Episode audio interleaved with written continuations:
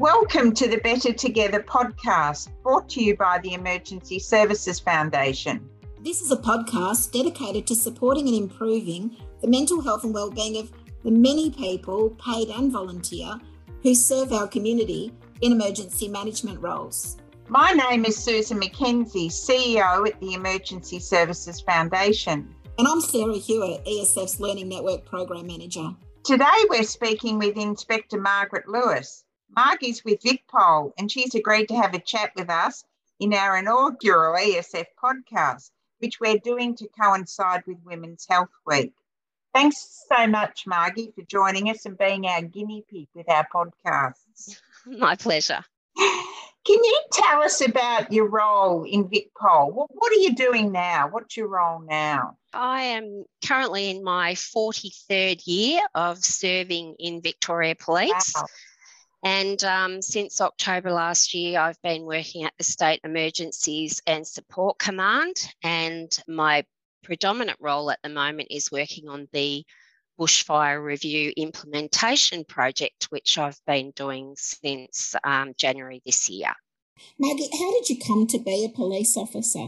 Well, when I was 12 years of age, my uncle David graduated from the police depot in St Kilda Road, and so from the age of 12 I decided I wanted to be a police officer, no other reason. And then as I got older I continued with that and thought it would be a very worthwhile career, which it has been.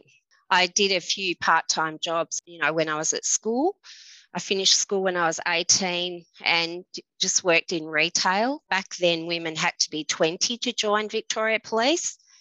And the day I turned 20 in 1978, I walked to the Springvale Police Station and submitted my application and started that year in 1978 in November at the Police Academy in Glen Waverley. And where was your first placement? Where were you sent to first? My first station was Brighton. I was one of two policewomen, one of my squad mates. We were the first policewomen at Brighton Police Station. They'd never had women there before. I think my first day I was greeted by a sergeant who said to me, "We don't want women here." And I was very young and innocent and very scared of that sergeant, who turned out to be a brilliant sergeant and turned out to be great in my 3 months training at Brighton. So that's where I started. What's the biggest change you've seen in terms of women in the police force over that 43 years? Well, I guess the biggest change is that women were able to work part-time if they wanted to. A lot of women have consequently been able to continue working. I have a few friends who had to, and quite a few squad mates, because I had a double squad, 25 women and 25 males back in 78. And a lot of my colleagues and friends had to leave because once they had children, because there was no option for them to work part-time. So I think that's the biggest change. And of course, now we have women in higher ranks, and there's nothing that a female can't do in this job, which is really great, any opportunity. That's fantastic. So look, we all know that working in the emergency services can be stressful. We've heard the stories, we hear the stories, we know the statistics. We've all got little signs when we get a bit wobbly. I lose my keys. How do you know when you're a bit wobbly? The first thing that happens is my sleep is terrible. I can't sleep. And that has happened to me several times in my 43 years as a police officer. First thing, I cannot sleep no matter how tired I am. And, as we know, that's the worst thing, sleep deprivation, and working shift work, of course, just makes it worse. So lack of sleep and feeling agitated and anxious all the time. It's like a monkey on your back. You can't stop it.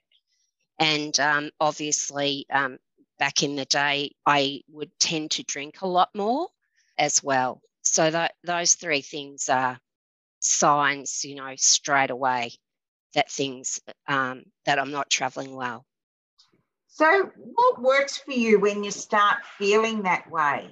I think I have learned over the years the best, you might need to go and see a doctor for medication, depending on the severity of, I went through a bit of a rough time after my husband died nearly 10 years ago and had to seek some medical intervention around depression for that. But over the years, I think you really need to speak to someone if you can. It might be just a peer support officer or one of your good friends, but go and speak to a professional just to help you cope. Sometimes, you know, I know a lot of my colleagues have had to resort to sleeping tablets, but the best thing that works is exercise. I know over the years you think that you're going crazy and you get changed and you go for a walk for an hour and you come back and all of that anxiety, a lot of it is dissipated. So I find exercising, no matter what it is, a walk around the block, walking the dog, seeking advice, and self-awareness of when you're not travelling too well and getting that assistance makes all the difference. Prevention is the key, is what I say now. Always do things to prevent you feeling like that. Now, thanks to Spotify, when I feel like that, even at work, when, you know, open plan, it can become quite hectic. You can put on some relaxing music and that helps as well, you know, little things. I think the fact that a really important thing you said there is about being self-aware and being able to recognise those signs and symptoms in yourself is really so important. Absolutely. I guess the question about that is, have you always had that awareness and those self-care strategies throughout your career, or have they changed, or have you adjusted them over time? Definitely not in my years early in my career. There wasn't anything, or there wasn't any education or availability for getting some assistance after going to a traumatic job. That we didn't have that availability. Thank goodness we do now. And I know when the recruits start their training, they are taught now to put their hand up, ask for help. They're told what's available. So back in the day, we never had that, and it was frowned upon.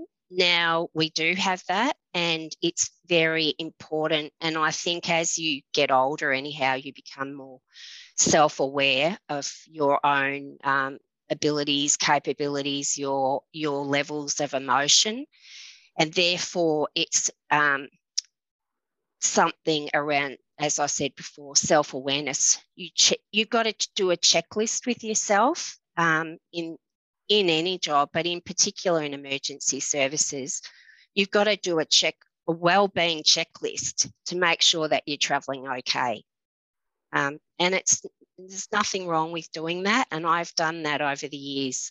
I've learnt to do that because it's about looking after yourself and others, and making sure that you're good for your family as well. So just like you go and get your car serviced, I always say you go and get your car serviced when it's not travelling too well. So you need to do the same. You need to just sometimes check in and get a little service. Speak to someone, go to the doctor if you're not sleeping well, or all those little signs. Just do a check-in and go and get some help. So that's interesting. Do you think that there are generational differences between how people approach their own mental health and well-being, like that you've observed in the service over the years? Oh, definitely. Back when I joined, it was a sign of weakness to ask for help, and we were, you know, told suck it up, get on with it, and you know, you're too scared to show any sign of weakness, especially as a female back in the day because we were a minority and if you couldn't handle it, we were it wasn't good for us, you know, you were seen as being weak and that's why we don't want you here, sort of thing. So I quite often would put on a brave face and be absolutely sick inside. But yeah, it's this generation, you know, people say this generation are soft. No, they're not. They're not soft. They're more self-aware. And because of it, the education system, we now say this is what you have to do to look after yourself. So this generation are happy to put their hand up, which is brilliant. It's awesome. It's great. That's generational. What about differences between how women and men communicate they're struggling of any generation? Do you think there's a difference, or do you think we've sort of turned a corner now where mental health is so, you know, Graeme Ashton, for example, said, you know, I need time out. I'm burnt out. I need time out. Do you think that there is a difference between men and women? I think women are more open communicators, and of course I'm generalising. Women will chat to their friends, girls, you know, get together, and we do tend to do that more openly than men do, and that's the nature of the beast. But I think what Graeme did was, with his leadership, is he gave men permission to say, I'm not travelling too well. Look, I know lots of men, obviously, lots of members, male and female in this job, and I think most of them, my generation, the older generation, are willing to put their hand up now. And, you know, I have some colleagues at the moment, they've put their hand up, they're not travelling well. And people go, good on you, you know, we're here to support you. I'm a peer support officer, so I tend to, you know, be a little bit more aware of that. I was in charge at welfare for 3 years, so I'm a little bit more attuned to that, of course. But we had a lot of male members, employees, ringing welfare, asking for help, a lot. I did notice when Graeme did that a few years ago that a lot more other senior people from other organisations then started, if not taking time out, at least verbalising the need to acknowledge their own well-being and their struggles. Ah, absolutely. Absolutely. And look, we've got Prince Harry, we've got Prince William. You know, people around the world are open about mental health issues, which is wonderful. That's what we need to do. It used to be you were locked away in an asylum. So thank goodness we've come full circle. We've come such a long way. And Margie, I noticed that you point out that the leadership at the very top has had a big influence on this change, this ability to put your hand up and say, I'm struggling. What else do you think is helping the situation at Victoria Police in terms of that shift in having the conversation? Well, I think we are educating our leaders and our managers, senior managers, a lot more now. We've got great support with our return to work injury managers. Once you're off sick, yeah, no worries, see you, you're out of the way. But now we're hopefully being a lot more interactive, and, you know, Gallagher Bassett, accept the claim. We get people treated earlier, so they're getting able to take care of themselves and get the help they need straight away. And we're working towards getting them better, not, you know, getting rid of them. Unfortunately, sometimes people don't get better, and we need to exit them out of the organisation, which is unfortunate, which is not good, because not everybody can get better and get back to work. But we're building, I think, with what processes we have in place now and the education across the organisation, that we can, by getting help, by using our preventative procedures and preventative measures, every time you go and ask for help when you're not coping well is a tick against you, I believe, and, you know, the research says it builds your resilience, and that's what we're doing a lot better now. So all of that builds our resilience. So when we do get hit over the head again, you bounce back better. You know what to do. And I think we've gone from where people were not resilient and not asking for help and full circle. And I think that's the positive out of everything, is that we are becoming a more resilient organisation by asking for help and seeking that assistance. So if you were to give some advice to young women starting out in emergency services, not just police but anywhere, about how they can build and maintain their own well-being, what would you say? My advice would be don't be afraid to ask for help, because your job, whatever you do, ambulance, fire, police, SES, whatever, it's not easy. It's not always easy. So don't be afraid to ask for help. It's not a sign of weakness to ask for help. It's actually a sign of strength. Prevention is the key. Communicate and de-stress. That's what I say. And make sure you have other interests out of work. Don't make work your life. Work is part of your life, but it's really important. Keep your friends from school or uni. Keep your outside friends. Do things that are completely different to work, and do things that are fun, and do things that will make you laugh to counter the sad things that you have to do at work on a regular basis. And, you know, all of this will build your resilience. Great advice, great advice. If we fast forward another 10 years to 2032, what kind of progress do you think we will have made when it comes to understanding, protecting and building good mental health in the wider sector? I think it won't be such a focus. I think, you know, moving forward, because we have so many options now with social media platforms, you know, things like Blue Space, Are You OK Day, all of these different areas, that Police Association have a new platform we can use. The organisation has Blue Space. All of these things are there for our employees and their families. And I think it will just be, people will just go and get that assistance, and it won't be such a focus.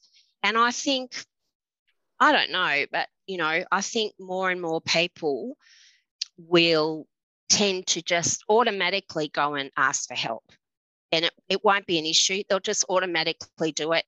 It'll be more of a, people will check in, your bosses will check in with you as a general everyday thing, which hopefully they're doing now, but I think it'll just become less of an issue.